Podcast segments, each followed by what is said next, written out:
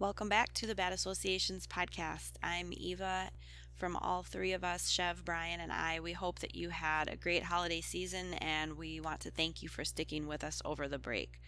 If you'd like to be interviewed for an episode, please reach out via the links in the show notes. This episode features Amber, who not only tells her own story, but also, with permission, shares some of her twin sister's story as well. They were both raised as witnesses and left as adults, neither of them realizing that they didn't want to go back until after they had been out for a while. There was a point during the interview when Amber and I got a little off track trying to see if we knew any of the same people, and I of course edited that portion out. However, the conversation that flowed from that one was one that I really wanted to include, so the episode will resume mid-conversation at one point. Also, as a reminder, this podcast is created for adult audiences. In addition to adult language being used in most episodes, we all know that many of our histories as ex-witnesses include abuse of various types, and this episode is no exception. We especially want to advise listener discretion for discussion of ongoing child sexual abuse and of suicide attempts. If you're in the United States and you need support, please call the National Sexual Assault Hotline at 800-656-4673 or call the Suicide and Crisis Lifeline by dialing 988.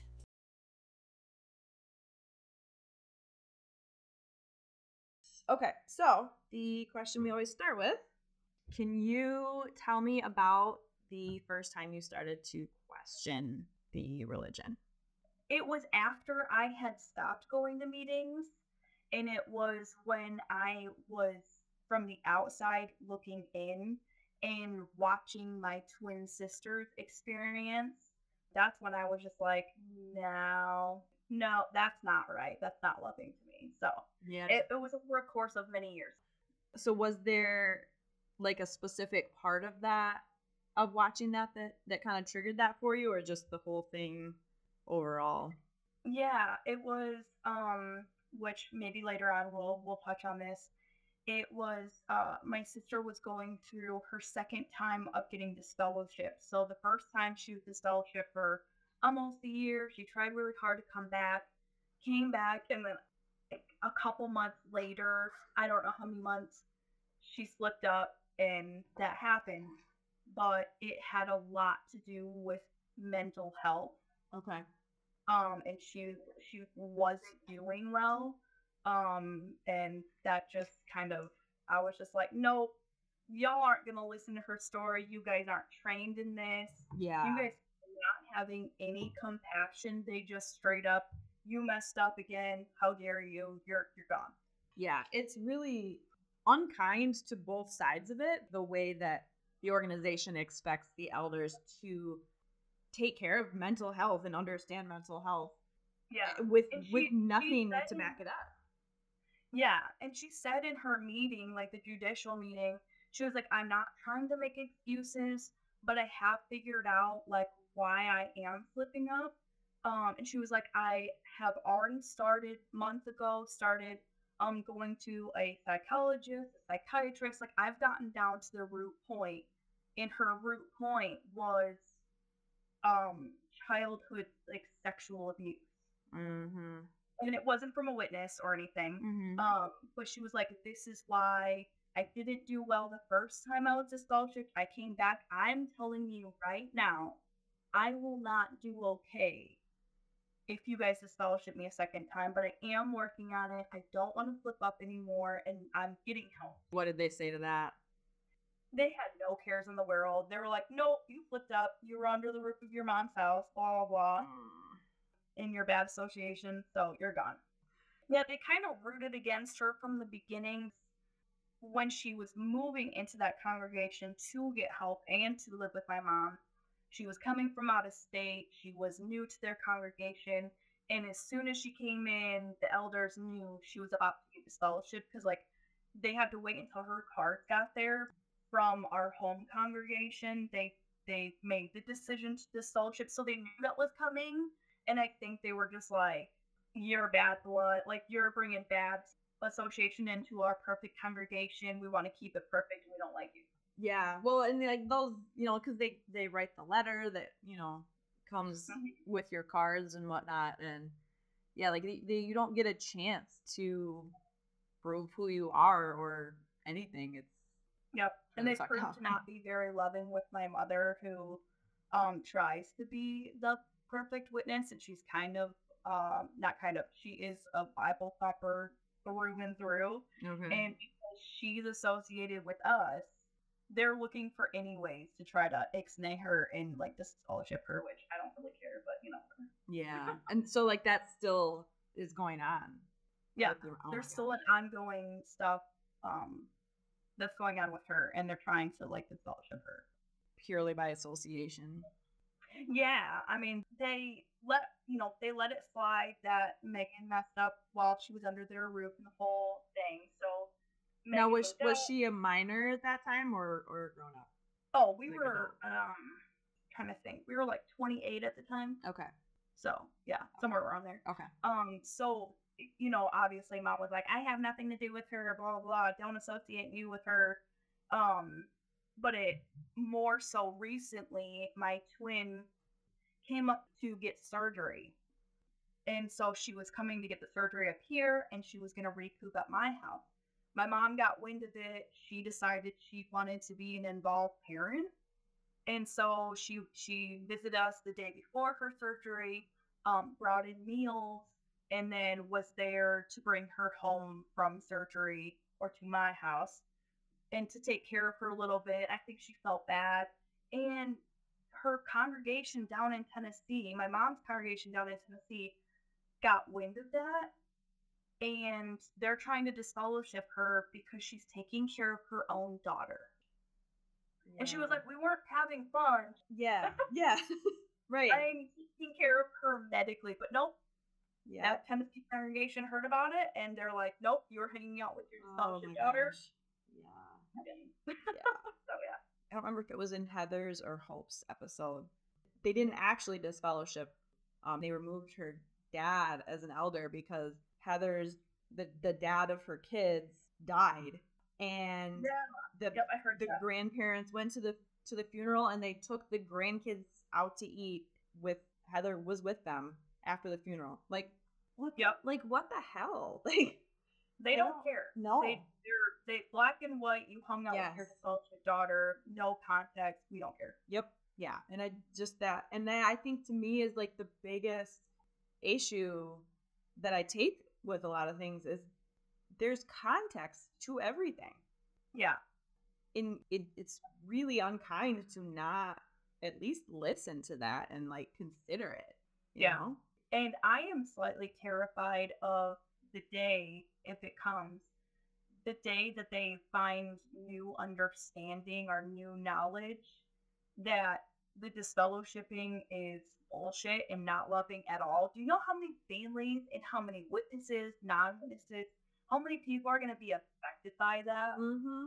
Yeah. Like, kind of, it's a two-edged sword. It'll kind of be good, but then again, people are going to be like, I missed out on whole life. Mm-hmm. Like, yeah, yeah. And not even just missed out on them, but like really fucked them up. You know, like there are people like it really messes you up, especially depending on what your relationship was like before that, you know? Yep. Like you can't be like getting mad at people for having, you know, quote unquote, no natural affection and then be like, you can't talk to your kids now. Yep. Like, and most times with a lot of witnesses, especially witnesses that were born into it like I was, mm-hmm. you lose everyone. Yeah. You lose your family. You lose your siblings, your so-called friends. Yeah. Like your whole entire world is taken away if you decide this is not for you, whether you get to fellowship or not. And I'm not even to fellowship. Yeah. Well, I hope that works out for her. And I mean, sometimes people need a little taste of their own medicine. Yeah. You know, that's fair. Yeah, whatever. Yeah. Whatever God decides. Yeah. Right. Oh my God. I'll just sit back with a popcorn. How does it feel, Mom? So let's see. So let's take it backwards a little bit. You were born in. Take me through like a little chronologically the bullet points. Yeah. So my great aunt started this whole thing. I don't really recall how she got into it or how she heard about it, probably from witnesses going door to door. I have no clue. But oh my God, she had a great personality. She was fun loving. She believed in Jehovah, obviously. She read the scriptures, but she didn't take everything too seriously. Like she would joke around out in service and say like some funny stuff that you're not supposed to say out in service. Yeah. She was great. So then my grandma, who is, I don't know, 10 something plus years younger, got into it. Okay. So that brings in my dad. My dad grew up around it, but never really took to it. And that's how my mom came into it, is because they dated very young. And my grandma witnessed my mom. And so my mom kind of gradually took it a little bit. Okay. And then us four kids were basically born into it. Okay. All right. So there's four of you. Okay. Wow. Yeah. Yep. Yep. Okay. So when did you get baptized? I think I was 14 or 15. Okay. So actually not terrible, like older than a lot. So that's good. Yeah. I wanted to get baptized a little bit younger. Cause I actually, I believed in it. I really wanted to be baptized. Later on I would come to find out it's because the rest of your life is determined by if you get baptized or not, right? Like marriage and all that stuff. Yep. But my dad, who had started kind of being against witnesses, was like, no, I want you to wait until you're 18. You need to wait more years. But of course the elders were like, you're going to get pushback from people. And that just means you're making the right decision. Uh-huh. And I personally was very eager to get baptized, so I pushed against my dad, and Megan and I got baptized at the same time. Was your dad in as well or no? No, I think as a kid he went to the meetings, but he never got baptized. He never took interest. He made it very obvious that he wanted to live a normal life. Yeah. Okay. So he was never like in. Okay. Well, good for him. Yeah. What? Cool. Do you feel like that gave you a more rounded out, I guess, maybe kind of experience, or did it just complicate it because it was so conflicting? To an extent, yeah. I feel like later on it would prove to have taught me some good things to have a witness and a non-witness or whatever, but I guess if you want to say good thing was he never really cared to like celebrate the holidays. Okay. So it's not like my parents were necessarily fighting about Christmas trees and Halloween. And my dad was like, sweet, if you're not going to celebrate birthdays, more money to fun toys and to go on vacation. Yeah. Yeah, that's a good point. It was actually kind of a cool thing that we didn't celebrate holidays, because in school, all these kids would have all these toys from Santa and from their birthday, but a lot of them didn't really go on family vacations. And we grew up on 20 acres, so we always had trucks that we would just beat the shit out of. And Jeeps and quads, dune buggies, motorcycles. Like, I feel like we ended up having more than most. So. Yeah, you got to have like experiences and do things. Which is, yeah, by far, I think, especially the older I get, like, the more I appreciate that. Like, I would much rather do stuff than get stuff or have stuff. Yeah. And we had both, so that was great. Yeah, that's cool.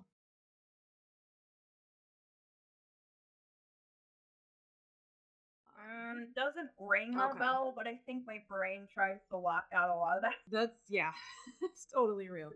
It's funny to me how much I forget.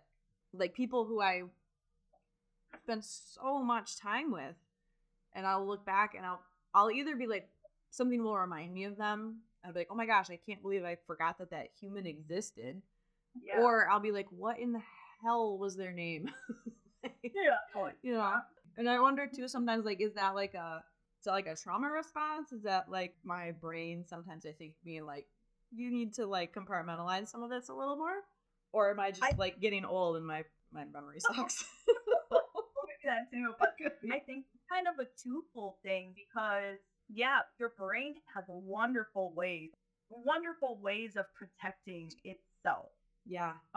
And I think a lot of times if it blocks out you remembering things, it's ultimately just better for you physically, mentally, emotionally, all the above. And also I think when you do leave, you end up living such a full life. It's like you're making up so much time. Yes. More to people who were just born worldly. So I think it's just like it feels like a lifetime since we've been there. Yeah, no, that is absolutely real. Lifetime already. Mm-hmm. Yeah, it's really like you're getting like a do-over. Yeah. But I think it's really cool too that we are able to actually get to a point where we can like just live a normal life. Once you get through kind of like that mourning process. Yeah. Go through that. Mm-hmm. Then it's just like, okay, pressure's off, man. Yep. I can do whatever I want because I can. Yeah. Like and make whatever decisions I want. Yep. Like when you, once you realize that like truly you are just responsible for your own decisions and actions and consequences, like it just opens up a whole different world. Yep. And it's amazing. And I mean, there's always things to learn about. There's no point in going back and woulda, coulda, shoulda. It's like, you know what? I needed to learn whatever I needed to learn in that time frame. And now I can do whatever I want. And I'm going to put that learning, what I've learned, into my life now. Yeah. So how did you end up out? So after, or I should say, when I left my second husband, I was kind of forced to do things. I shouldn't say forced. Mentally, I was forced to do things that I didn't really want to do in order to be scripturally free. But at that time, even though I was, ending my second marriage with witnesses, I still really wanted to be a witness or stay a witness, even if I got the discipleship. I told myself I would come back. Mm-hmm. And I don't know if that was dictated because all of my family were witnesses, including my twin at the time. I was really close with my cousins. Like, we were just super close. And I don't know if it was dictated by that or if I just wholeheartedly wanted to. But when I was going through my second divorce, I told them I was not interested in dating ever again. I was not interested in getting married ever again. But the more I was kind of acting on the worldly part to get scripturally free, I was kind of waking up to the point where I was just like, even though it's not a goal to get like date or get married again, I really am not going to marry a witness. Yeah. I'm not going to do it again. I feel like there's a whole entire lie before you get married, and as soon as you get that ring on your finger, they could potentially change 100%, which happened to me twice. Yeah. So I was just like, just that in general, like that specifically, I don't want to do this because even if I stayed good, and stayed a witness, if I ended up marrying a worldly person, I would still to an extent get shunned. Right. Because of that. Mm-hmm. And I was just like, I got to the point where I was like, no, I wasn't abusive, mentally abusive relationship in the second marriage. And I was like, it reminded me too much of that. He was very controlling, very like, you can't do anything. And then the religion became that. I was just like, I don't want someone telling me what I got to do every day, how I got to do it, why I got to do it. Yep. And so after I kind of acted on my ways of getting scripturally free, I was just like, I kind of want to keep doing this. Like, I never partied when I was a teenager or a young adult. I never slept with anyone before I got married twice. Like, I never really experienced that. And it's not like I went off the deep end, really. But I was just like, before I fuck up, yeah, yep, leave going to the meetings because I don't want to be sitting at the Kingdom Hall next to my family. Yeah. On, specific days. And then the other days be hooking up with people or just not even hooking up. smoking pot, you know, going out to the bars, like just having worldly friends. Like, yeah. I didn't want to feel like I was lying to myself or my family or anyone else. Mm-hmm. So I was just like, I'm gonna leave the meetings, and I didn't even stay good for several, like 6 months after I stopped going to meetings, and they followed me 100% when I stopped going. And it's really sad because I think for the most part the elders don't understand how really weird their behavior is, that, you know, they're being told to take care of people, quote unquote, and they're being told, you know, here's how you do it, and so they do it. And I think more often than not they at least don't have a conscious understanding of, like, you're being really, really creepy and weird.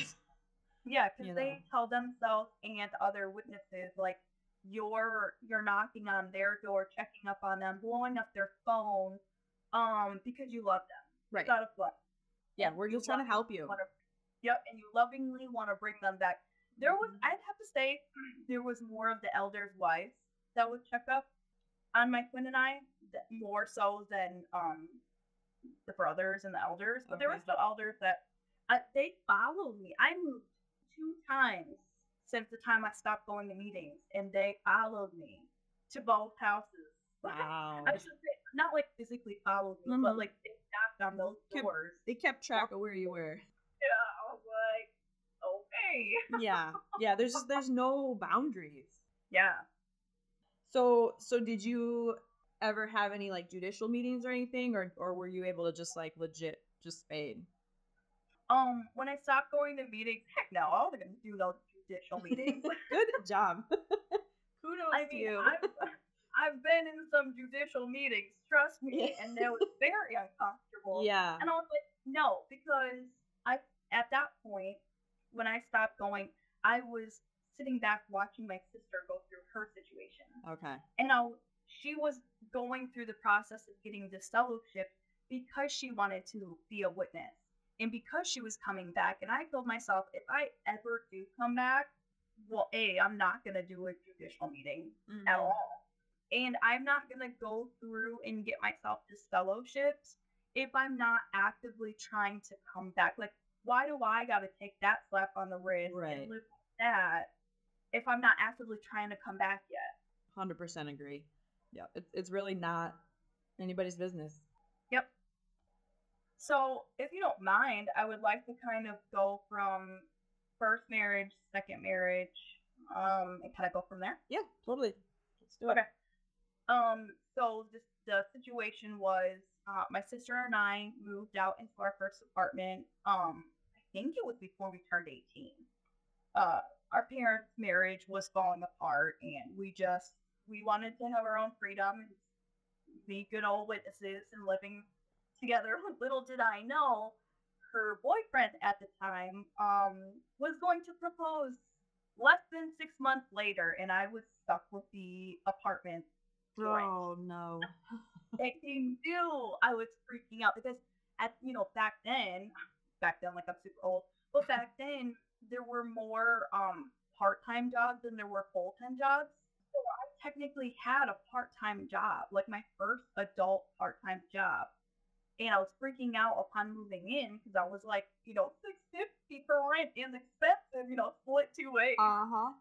And it was like, I'm going to be here for you. I'm with your sister. I plan on marrying her. I'm going to help you out. And then, like, 3 months later, oh my God. Engagements go fast. Yeah. So. Yeah. You're not trying to waste time once you decide. Yeah. So I was stuck with that, which made me mad, but, we're young and stupid. Yeah, so, lesson learned, I guess. But at that time, through Megan and her fiance at this point in time, I met her fiance's best friend. Took a liking to him. So him and I, it was a 1.5 years later, started kind of talking and decided that we wanted to date each other. So we did the whole witness dating, being chaperone, the whole thing. And I was never the kind of young person, or even to this day, I'm never a person to push marriage.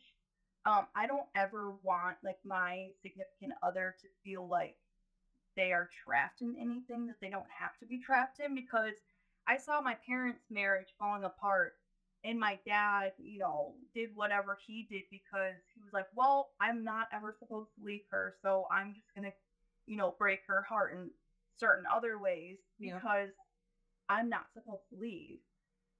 So I never wanted someone to feel like they were trapped with me. I want them to be with me because they want to be with me and not be doing stuff behind my back, you know? Yep. Yeah. Like actively choosing, not coerce. Yeah. So that ultimately ended up happening with me. But so me and this young fella ended up getting married. And I mean, I felt like we got married because we wanted to be married to each other. And we always had the goal of having 3 beautiful kids and doing the whole, you get married, you get a house, you have kids, life is picket fence forever. Yeah. But little did I know that not even a month after our wedding, he was having girlfriends. Oh.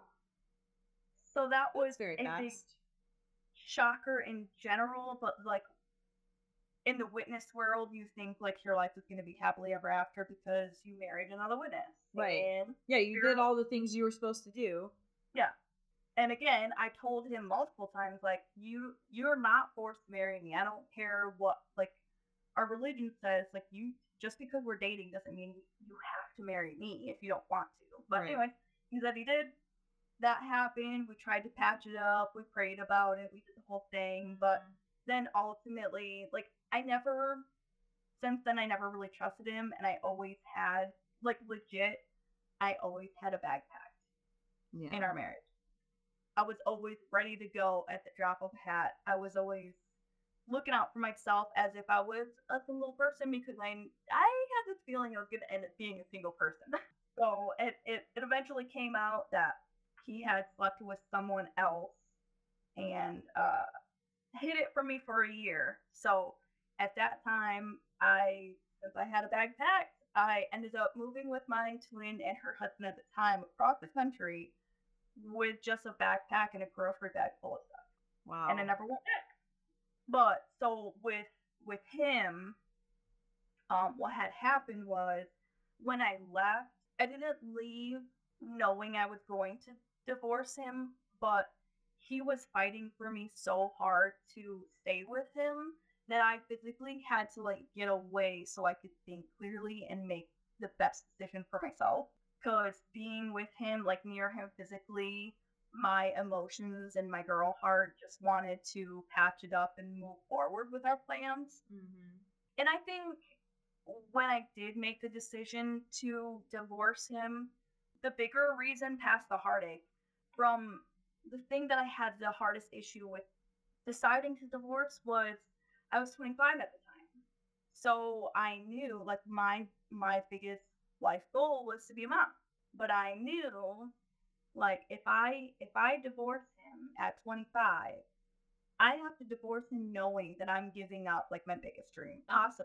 Like, I wanted to be prepared for it, because I didn't want to pressure myself into marrying again really quick or whatever, just for that goal, you know what I mean? Yeah, totally. So that was kind of something I had to mourn before I went through with telling him I was going to get divorced. And the weird thing was, he was not happy about that, and so he went to the elders, and he didn't get the soloship for cheating on me, which is, I didn't care. I was like, I'm scripturally free, whatever. Mm-hmm. He went to the elders and told them that before I moved away, I forgave him through sex. Oh, no. Yep. And I was like, that did not happen.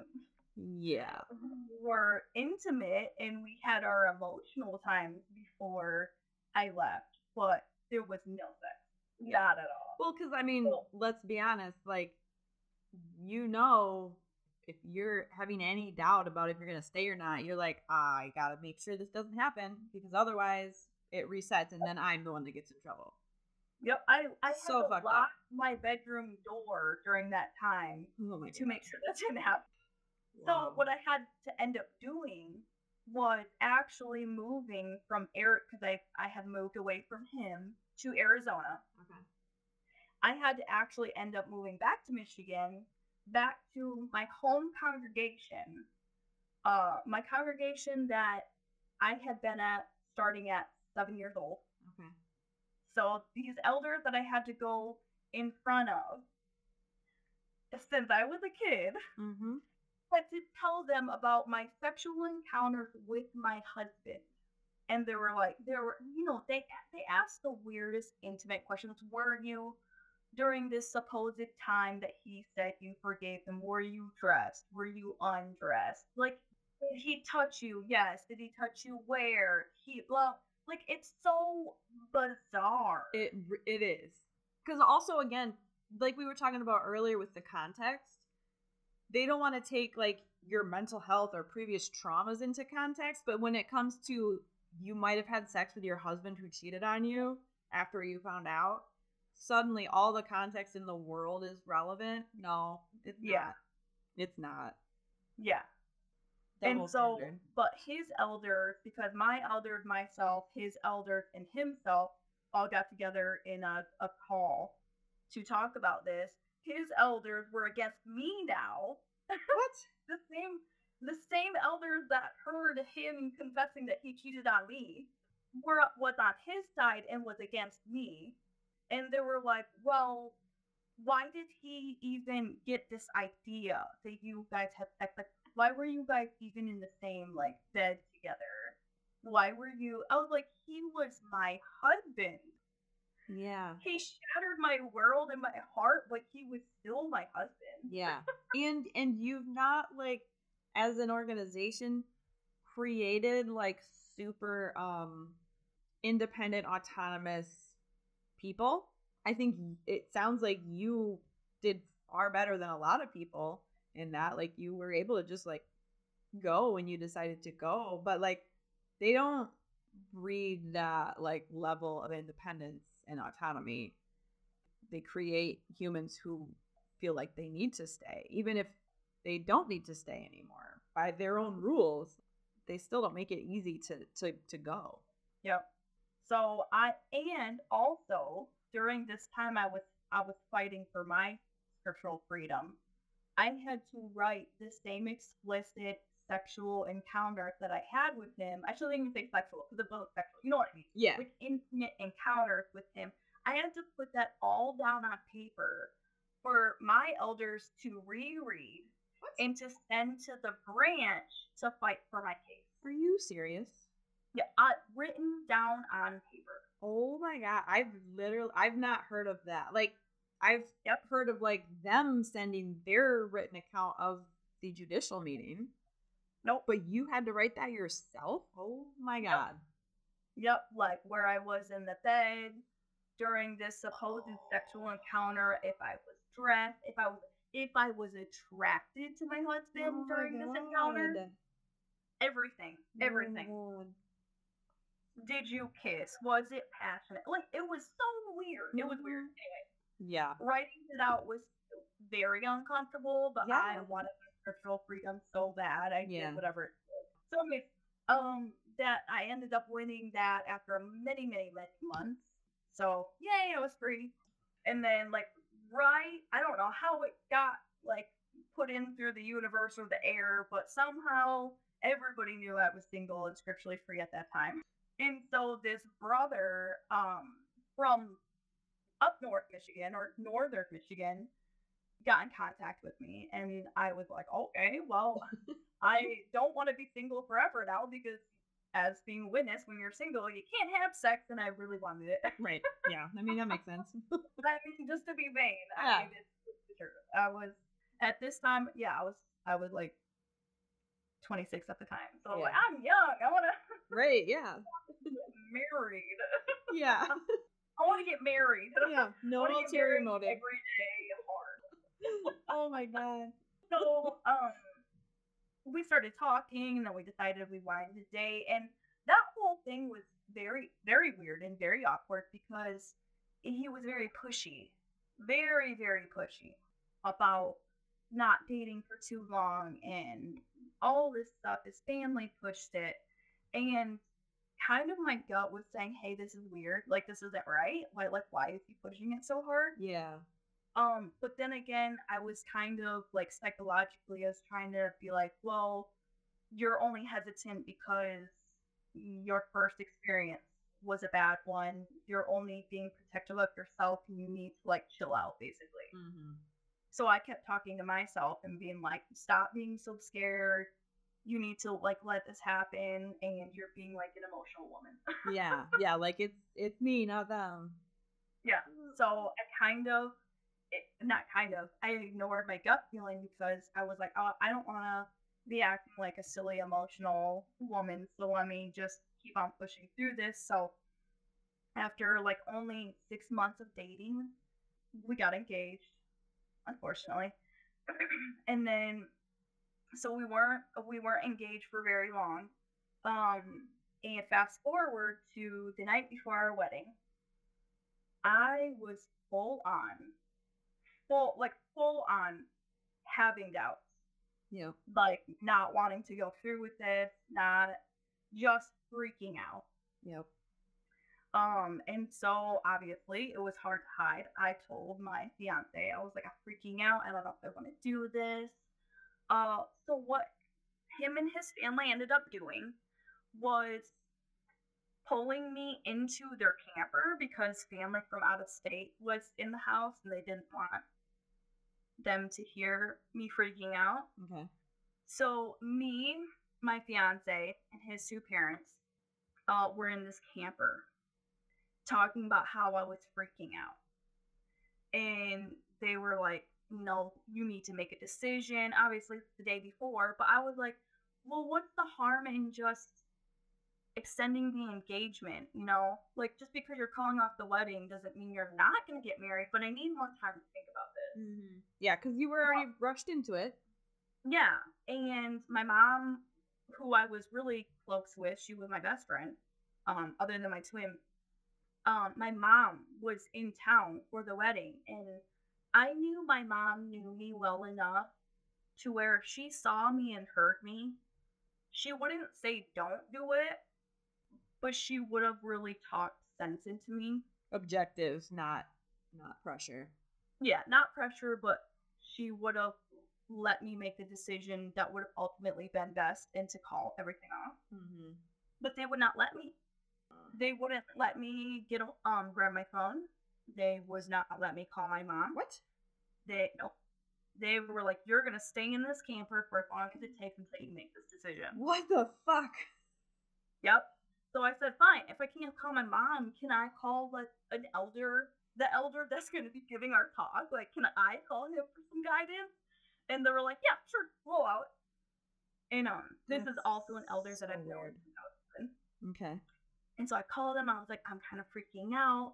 I feel like I want more time, blah, blah, blah. And his question, which, I mean, I'm not against him. I still, you know, have good feelings towards him. But his question was, well, how long have you guys been dating?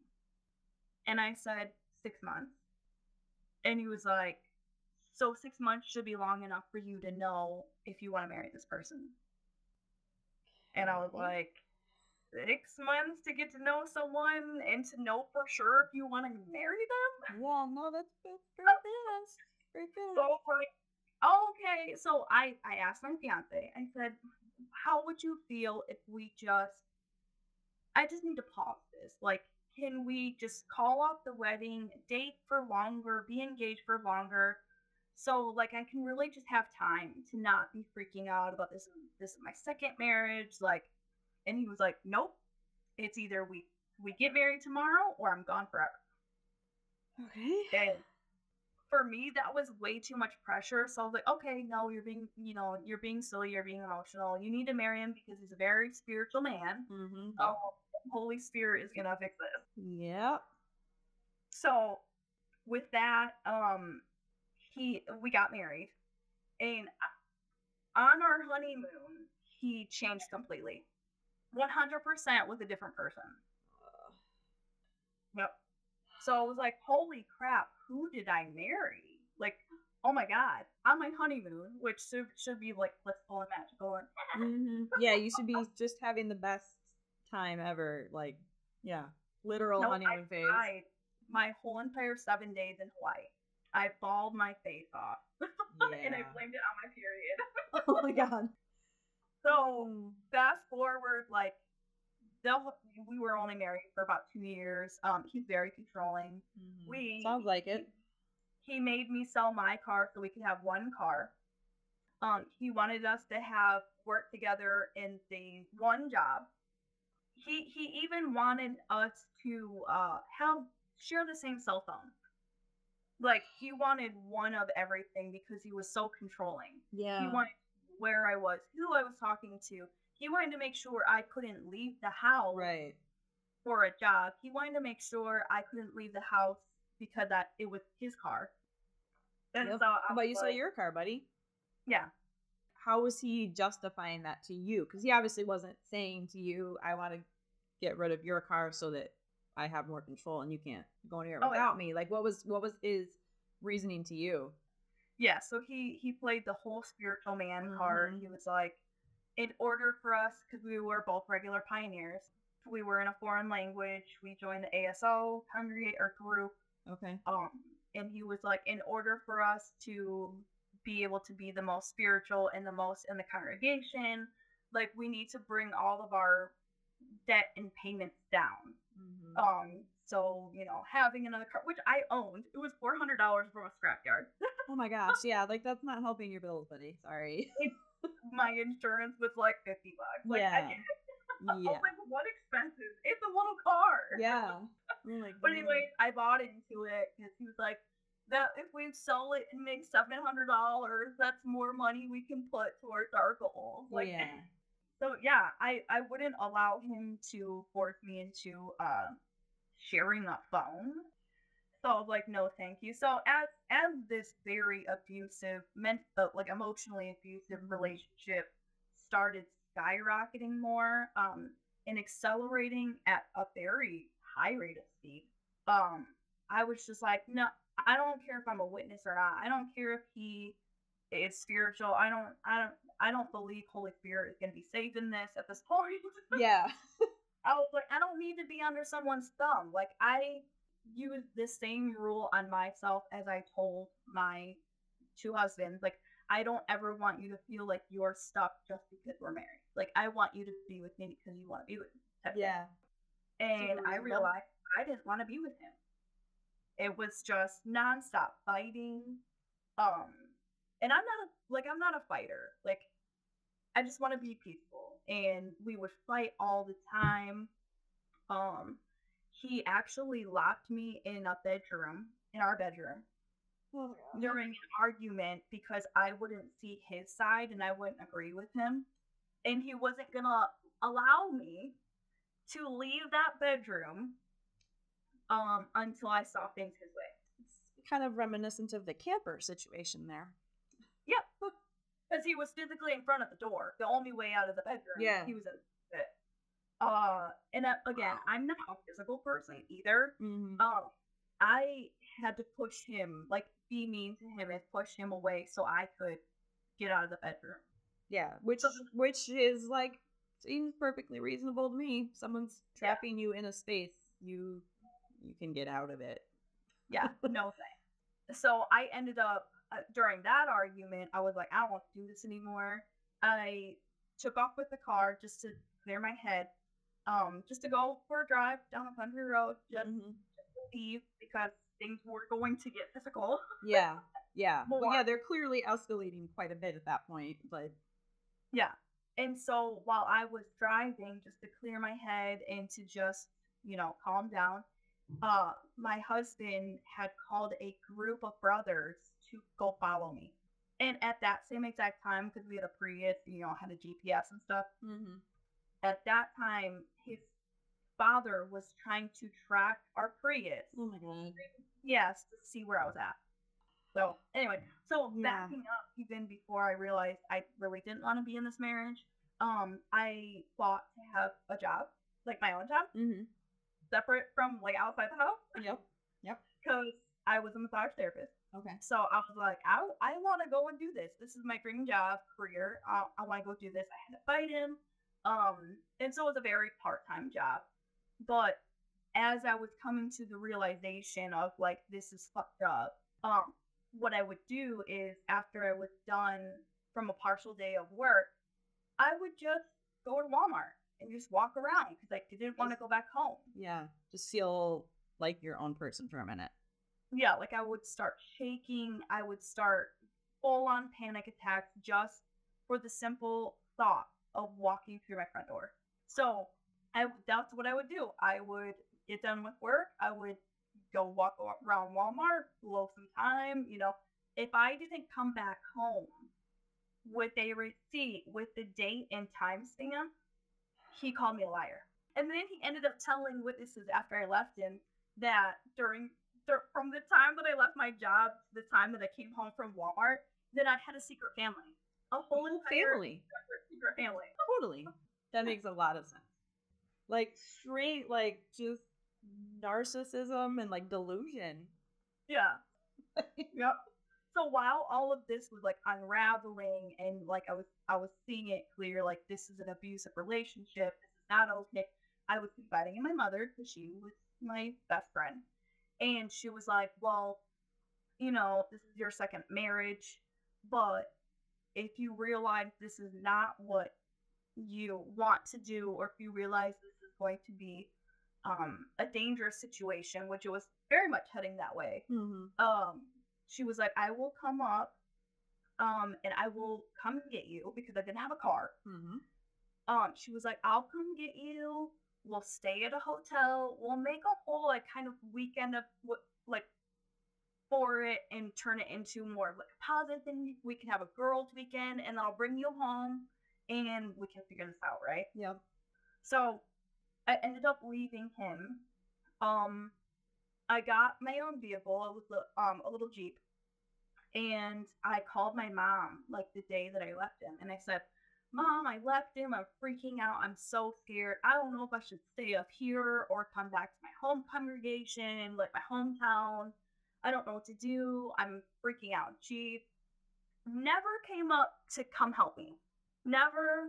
So I was like, fine, I'm independent woman. I can do this, right? Yeah. So but I was so scared because I knew if I went back home, I wasn't going to get help financially. Like, what am I going to do financially? I have bills still. Right.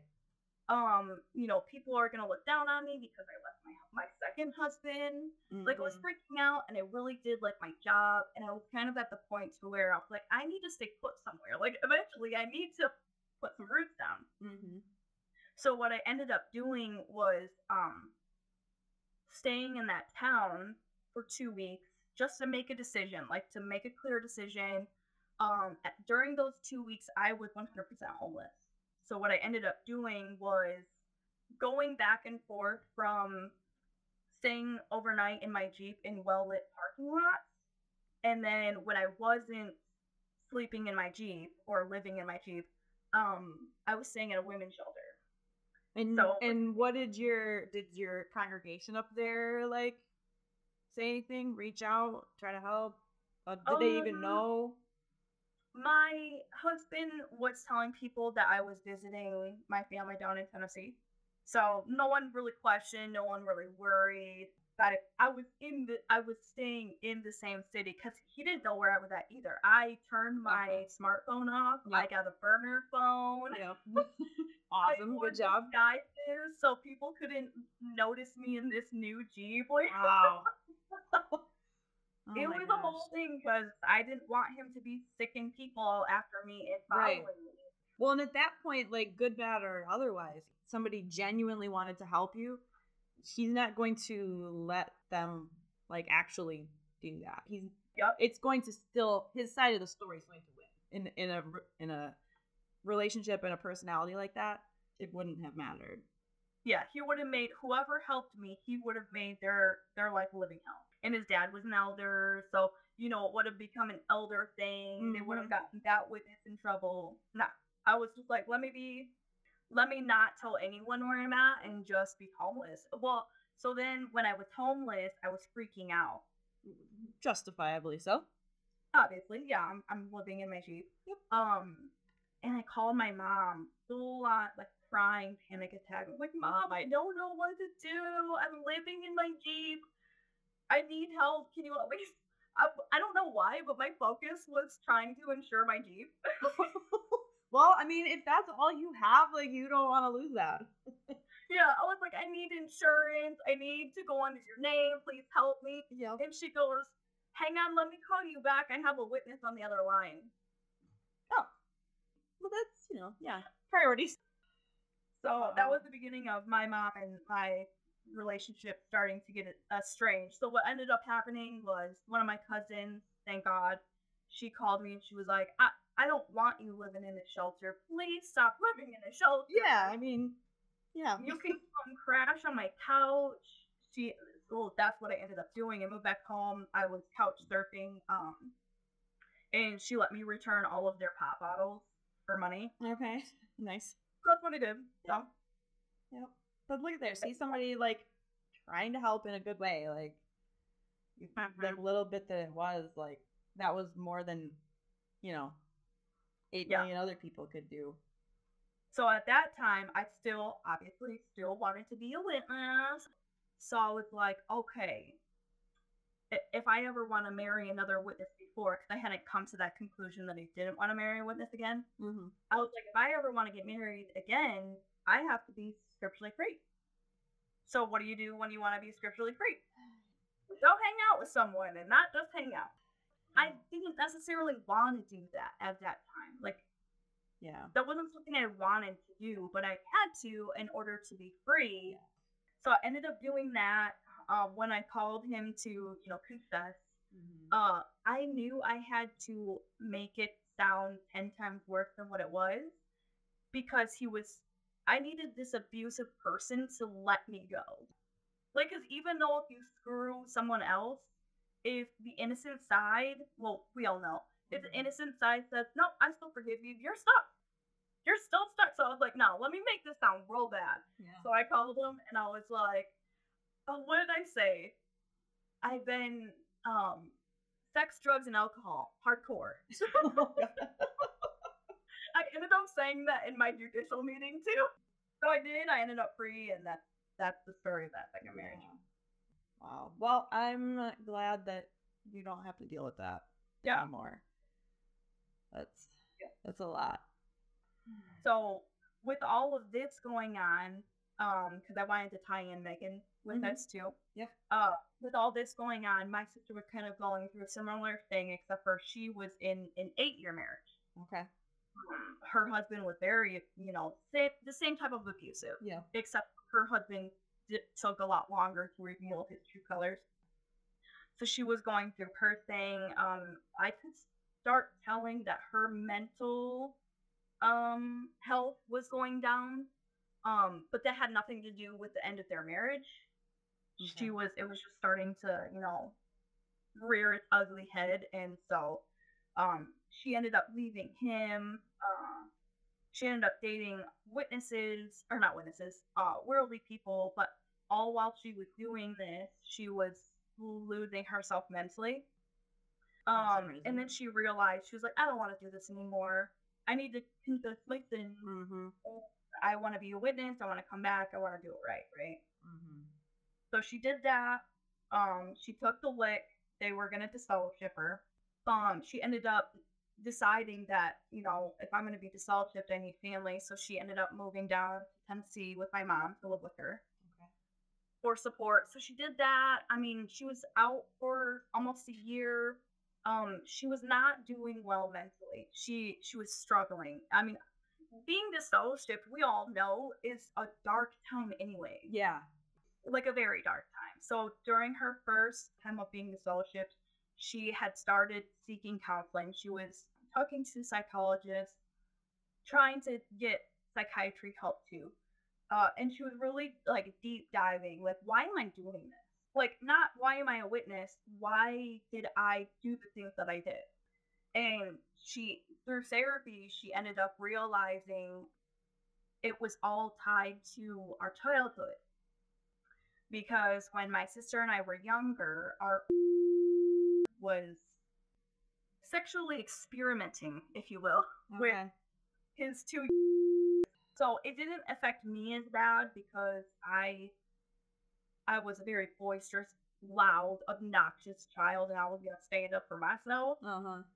So it stopped right away as soon as my 9-year-old brain was like, this is wrong. Yeah. So it stopped for me. I didn't know that it never stopped for my sister. Oh. So she was abused by our in ways that I don't even know to this day. She will not tell me. Yeah. And she tells me everything. Yeah. She doesn't have to. She doesn't have to tell me, but so her abuse was far more extent than mine. So I mean that was why she found out she was becoming mentally unstable, like she was making these rash decisions that she shouldn't be making. And so she came to that realization. Good for her. She got reinstated. Yeah. She was only reinstated for a short amount of time before she slipped up. And then she had to go through another judicial meeting. Mm-hmm. And in the meeting, she was like, listen, I'm not trying to make excuses, okay? But I have realized and come to the realization of why I'm doing this, and I'm trying to correct my ways, and I want to quit this habit of what I'm doing. And so she's like, I'm actually seeking help. I'm getting on medication. I'm talking to counselors. Like, I know now why. And she's like, and I don't want to do it again. And she said, the first time was too hard for me. And if I get disfellowshipped a second time, I won't be okay. Yeah. And she ended up not being okay. And they didn't care. They were like, nope, you're getting disfellowshipped. You're going to have to fight harder to come back. Did they say anything or seem to feel any certain way about the medication or the therapy that she was doing? That I don't know of. I really don't think they gave two shits. That all they cared about was she messed up. Yeah. Again, you came to our perfect congregation. Mm-hmm. It's no longer perfect. Yeah. You brought.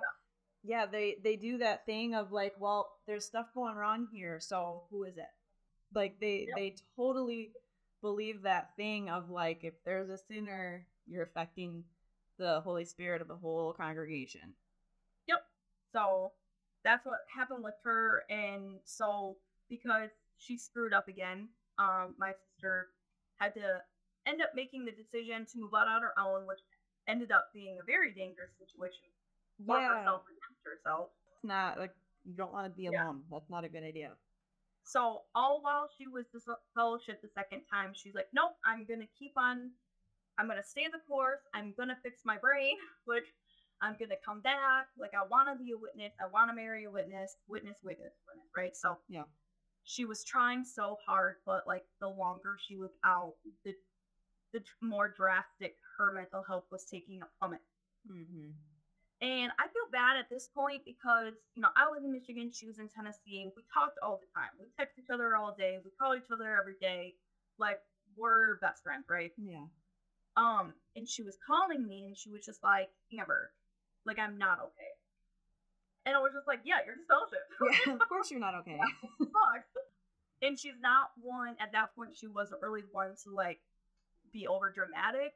So that should have been a huge red flag to me. Like, oh, whoa, like, this is serious. But so she only kind of worded it that way to me. I think she's trying to be a little bit more, like, brave with me. Yeah. But with my mom, she was like, Mom, like, I'm mentally not okay. I'm depressed. Like, I don't want to be here anymore. Like, I'm not okay, right? Yeah.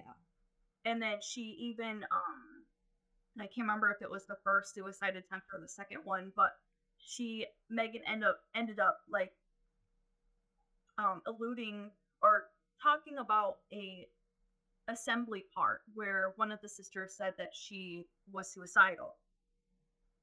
And she told my mom, she's like, I see like why that sister was suicidal now. That just went over my mom's head. Oh, fuck. But again, they're not like the elders that are trained, but they're also not helping the congregation understand mental health either. Yeah. You know? Just look at Megan, she fucked up. It's like why didn't you pray more? Why didn't you study more? Why didn't you have more faith? Mm-hmm. You know, it's never, maybe you're just really fucked up, and what can we do to help you? Yep. Oh, no, she didn't get help. She didn't get help from anyone. So, you know, a little bit later, she ended up attempting suicide because, well, I fucked up twice. I'm not a good witness. And it wasn't all witness related. She did need mental help. Mm-hmm. She was a little unbalanced, a lot unbalanced. And she attempted it. And then by the time I heard that she attempted it, me and another family member hauled balls down to Tennessee to go get her out of the medical institution.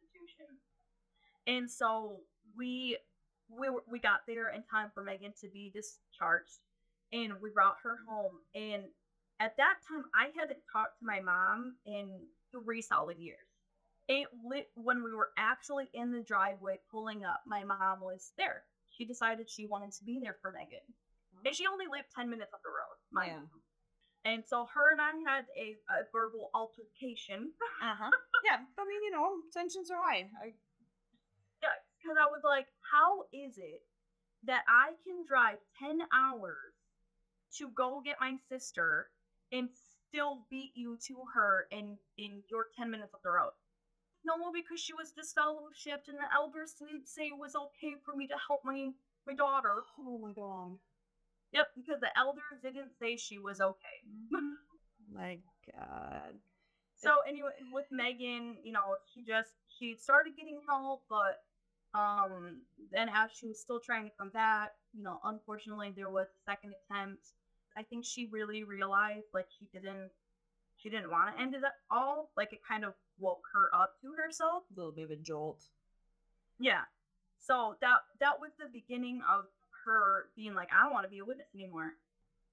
And also, while she was disfellowshipped, was during COVID. Okay. We did the Zoom meetings, or she did the Zoom meetings. She was not allowed to join the Zoom meetings.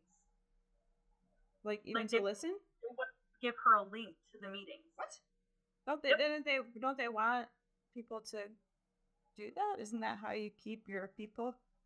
I mean, the public can join the Zoom meetings. Yeah, exactly. Can join Zoom meetings, but a disfellowshipped person, well, at least her, could have joined the meetings. Super weird. So she was like, fuck it. Fine. Like, yeah, you don't want me here. I won't stay. How am I supposed to do this if you don't let me go to the meetings? Yeah. So she was like, bye. Like, I'm done. Yep. And she ended up really starting to discover who she was. She got more help.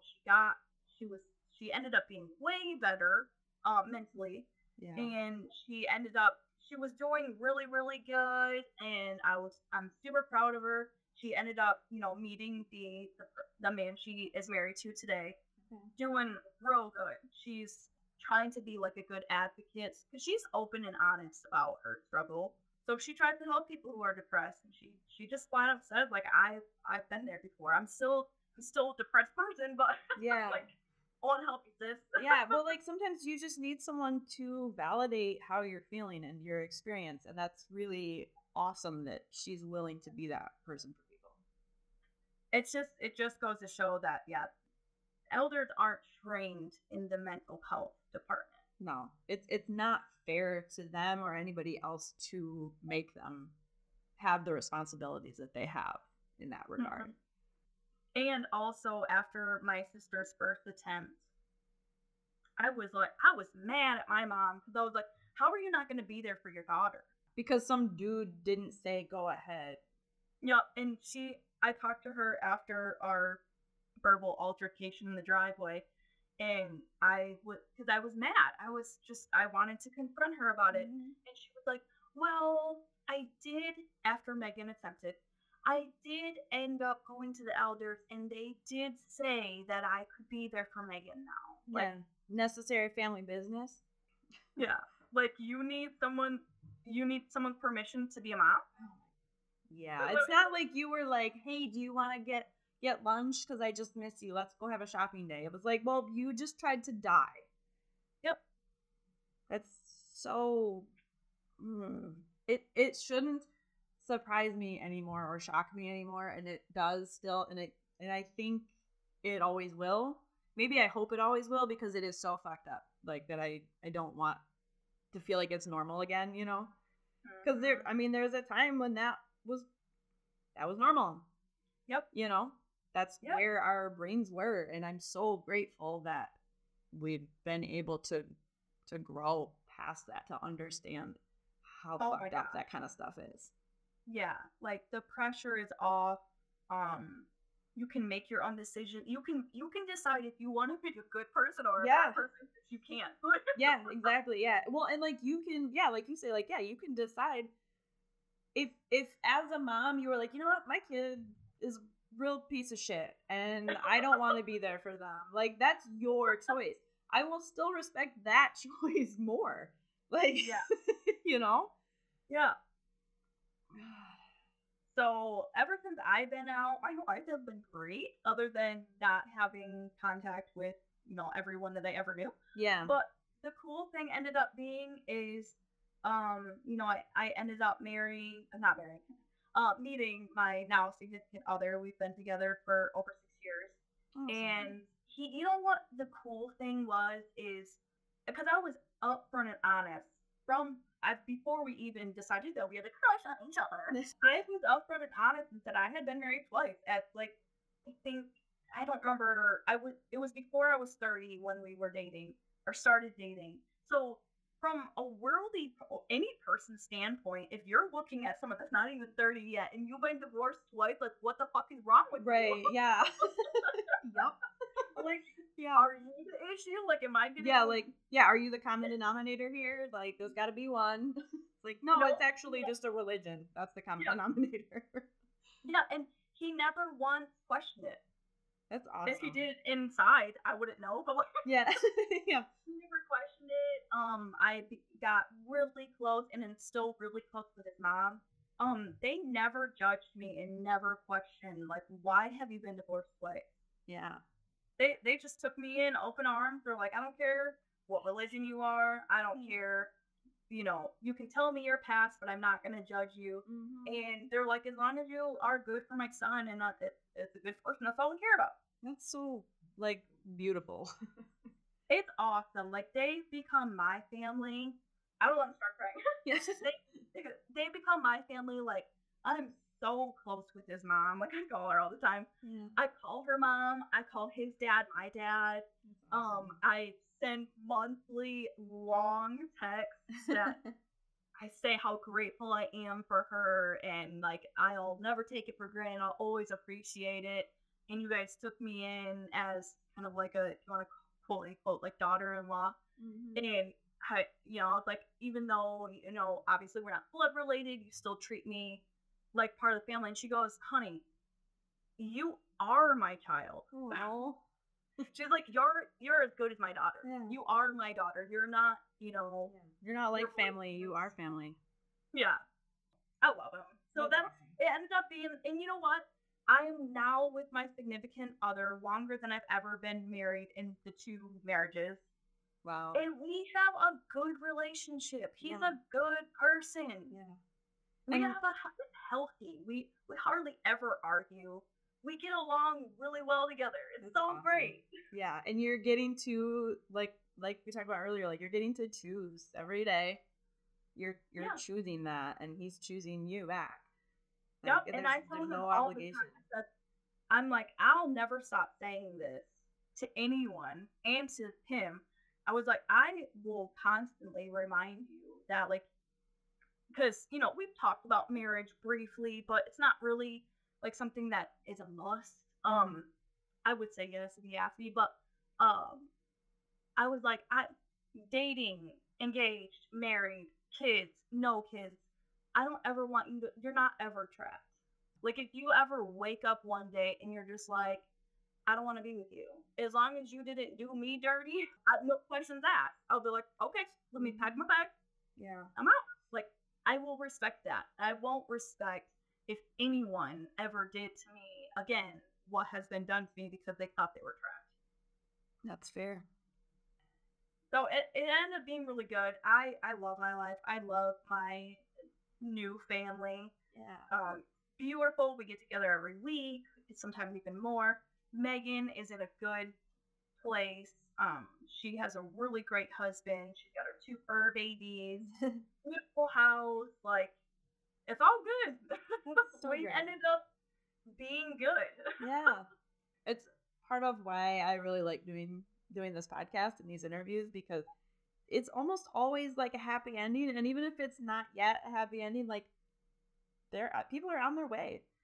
Like, yeah, you know, it's really cool to see, like, there's life afterwards. Yeah. And it doesn't always have to mean relationships or marriage. It can be whatever you want it to be. Right. Yeah. You can just go with the flow. Yeah. You can do whatever. Yeah. Awesome. All right. Well, before I ask you the last little question, is there anything else you want to get to that we didn't get to yet? I think one other thing is not to be super pessimistic, but I do think it is a little sad that I'm not even just fellowships, but yet with a lot of witnesses and like family members and stuff, you're treated. I feel like I am not treated any differently than my brother that's in prison. Yeah. I am treated like a criminal. Yeah. Because I decided I don't want to go to the meetings anymore. Yeah. And I'm not saying that I don't believe it. I'm not saying I'm an apostate. I just don't want to be there. Yeah. Yeah. If you decided it wasn't the healthiest place for you. Yeah, and I'm not going to be pressured into, you know, marrying my significant other to make it right. Mm-hmm. Like, no, I'm not going to live a lie and sit in those chairs. Yeah. So, yeah. But it is really sad. I'm not treated too much differently than him. Yeah. And to have to tell people who's known you since birth, mm-hmm. if you have to tell them, hey, I ended up being a good person, though. Right. Like, I'm a good person. If you have to tell people you are a good person, mm-hmm. no thanks. Yep. I don't need to, like, prove myself to you. I don't need to justify my existence or my worth. But they seem to think that we do. And I'm over-explaining myself. I'm never going to do it again. Yep. I love that. One other thing I was thinking about.